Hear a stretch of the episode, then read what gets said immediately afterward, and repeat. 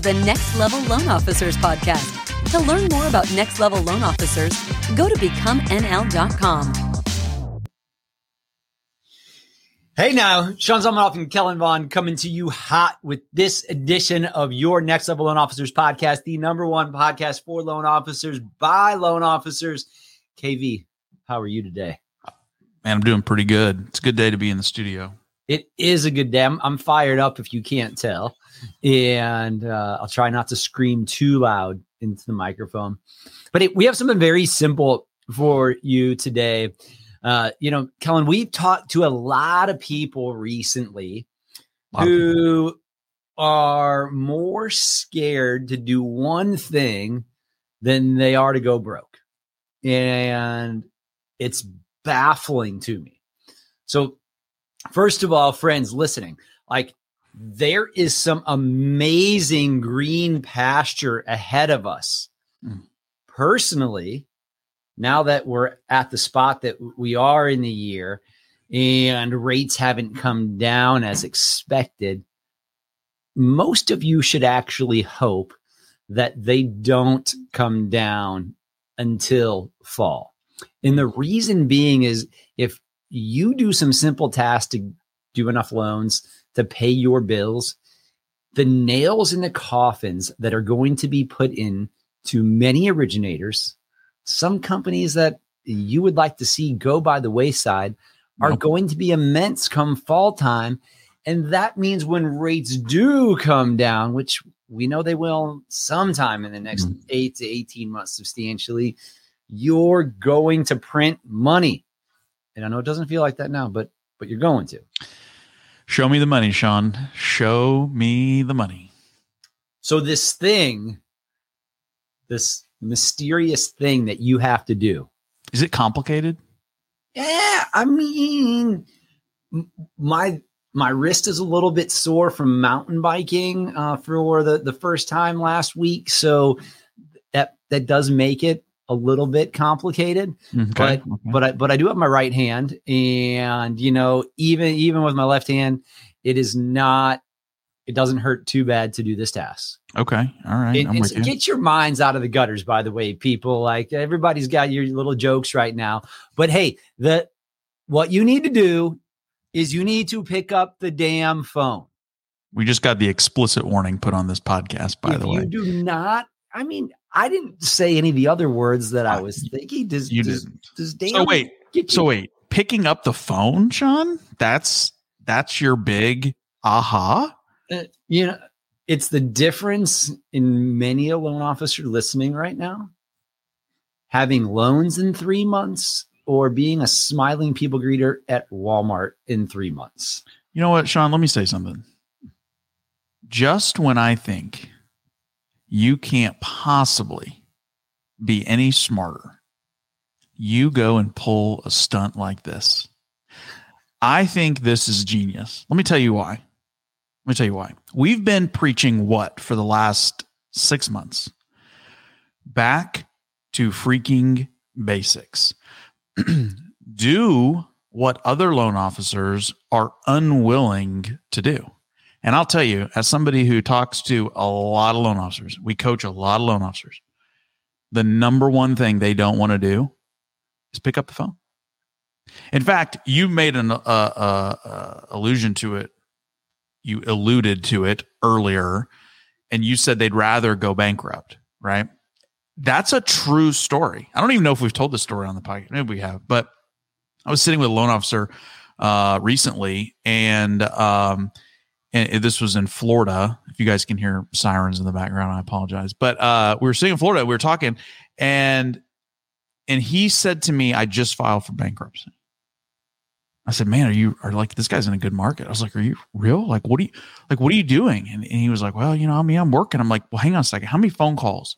How many referral partners are you talking to every single day? I said, be honest with me. And he said, maybe three a week. Three a week. Let me tell you something. If bankruptcy was looming in my presence, uh, my little finger would be uh, to the bone dialing for dollars, right? That that is almost inexcusable. But I think you're right, Sean. The fear of talking and picking up the phone and actually doing that is greater than the pain of failure, than the pain of disappointing your family, than the pain of bankruptcy. That's that's crazy to me. That's absolutely crazy. Hey, Kellen. So I'm, I'm making four or five calls every day. Mhm. You, you know how many of them I actually connect with on a daily basis? Three. Less than 50%.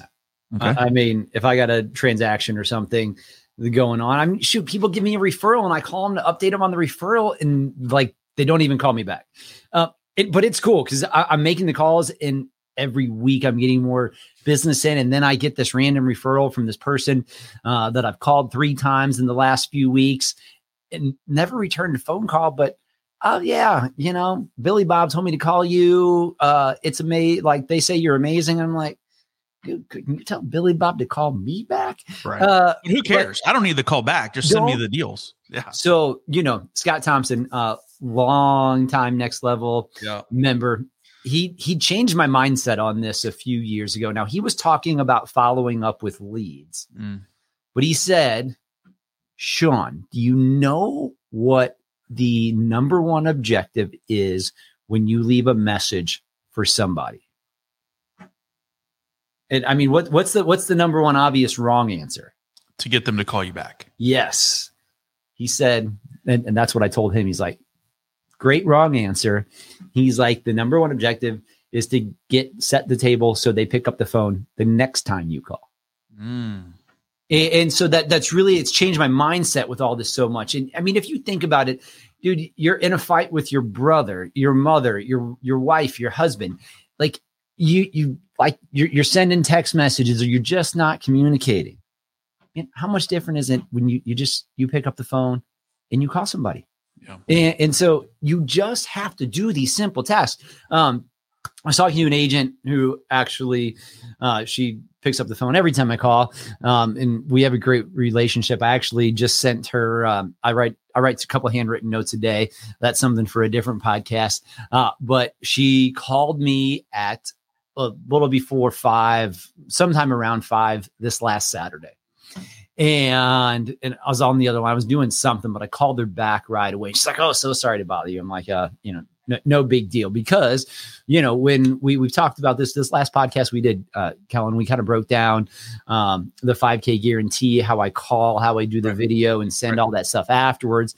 Yep. Uh, a client that I had referred her was putting in an offer, um, two hundred and seventy thousand dollars purchase. Again, that's jumbo in my market, and uh, we. So she was like, "Hey, can you do your thing?"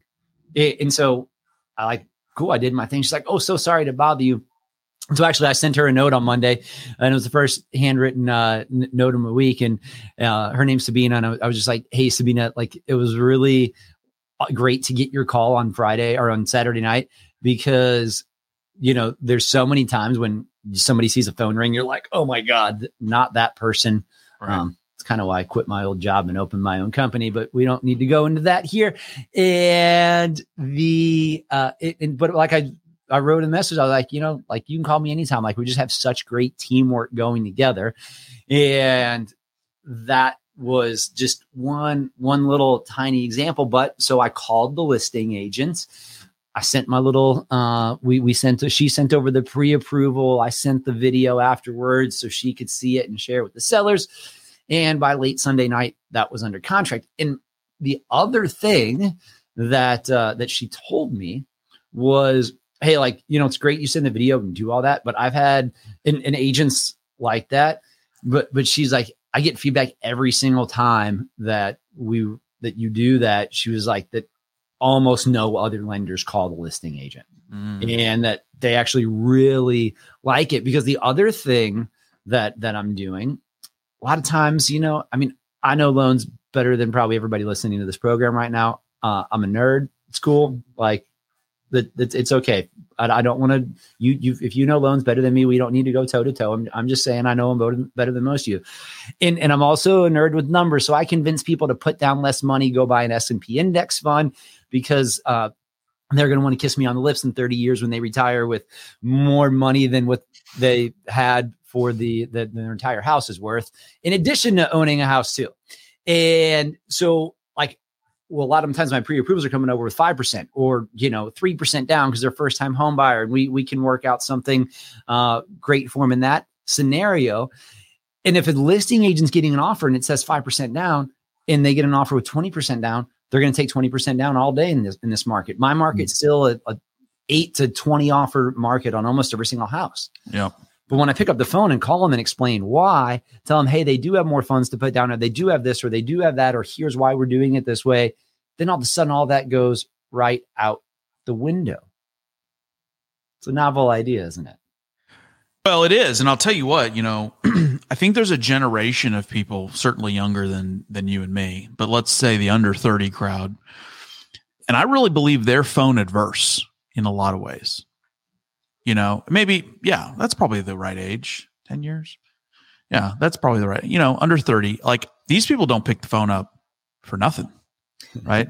I mean, they really refuse to do it, and I, it's a generational thing, right? They've grown up on the in the world of the text message, um, but you know, you and I didn't, and um, we know the power of hearing the voice and the power of the conversation. So again, just to kind of recap what you said, I think this falls in our theme of back to basics, back to good old fashioned lending. Nobody here is swimming in refinances. We're all out there working. We're working harder to get every possible deal.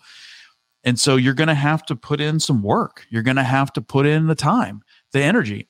I don't like taking calls at five o'clock on a Saturday, but I do it. Right. And we've got a lot of systems and things in place to help with that. But, you know, I mean, that's what we're there for. And every deal counts. Every deal matters right now. And that's that's a big deal. So I love what you said, Sean. I think it's not only important in business or in our mortgage business, right? Pick up the phone, make a call. I think you're right too, as far as personal and just, you know, generally communicating better when you hear somebody's voice, you hear the inflection, you hear the tone, just makes a difference. Good, bad, or indifferent. We were just uh, talking about uh, F3 the other day, Kellen, and mm-hmm. uh, and a buddy that I was working out with this morning. Uh, he was talking about it. The he, he led the beat down today, the, the workout group, and at the end of it, uh, his mom is ill and has had a, a few ailments recently, and so the he has two sisters, and the siblings have uh, have all been having to stay with mom, and it's it's a, it's a lot of work, and they've been rotating through on that. Well, his two sisters were um, uh, are not in, on speaking terms. Like they they'll text message and hate message and all of that. And, and he mentioned this morning, he's like, you know, yesterday I got them all on the, the, the phone, mm. and you know they didn't agree, but like you know now they've at least started talking. Right. And so, like you said, man, with, with all of these things in our life, guys, you know, make a commitment you know, four calls, five calls. I mean, Brian Tracy wrote a book on it. Eat the frog, man. If it's if it's so uncomfortable for you, um, and the the whole eat the frog concept is from like two thousand years ago from Stoicism is where uh, mm-hmm. that was uh, foundationally, I think, written for the first time. Anyway, like do the things that make you uncomfortable first. Get it done, knock it out, make your life easy, and close business so you don't have to file bankruptcy, bro. Come oh. on. Yeah, I love that, man. You know, I I, I kind of organize my day with uh, a reward system. Works for me, doesn't work for everybody, but like, you know, there's things in the afternoon I like to go and do. Uh, maybe it's pick my kids up and go to the driving range or go to the batting cages or go home, just hang out, just be out of the office, go for a run, whatever it is. And so I I basically, you know, stack all the stuff that I don't want to do first thing in the day, right? And I knock it out. And then my reward is getting to do what I want to do in the afternoon. And that's so true for a lot of things, right? Dave Ramsey, who I'm not a huge fan of, but I do like a few of the things he says. You know, what does he say? Live like nobody else today so you can you know to live like everybody else later you know it's like just do the things that are required today so that you can have those rewards later on, whether it's later in the day, later in the week, the month, the year. Hopefully, you're still with us here in nine months uh, when the market does turn and you can reap those rewards because you put in the work today.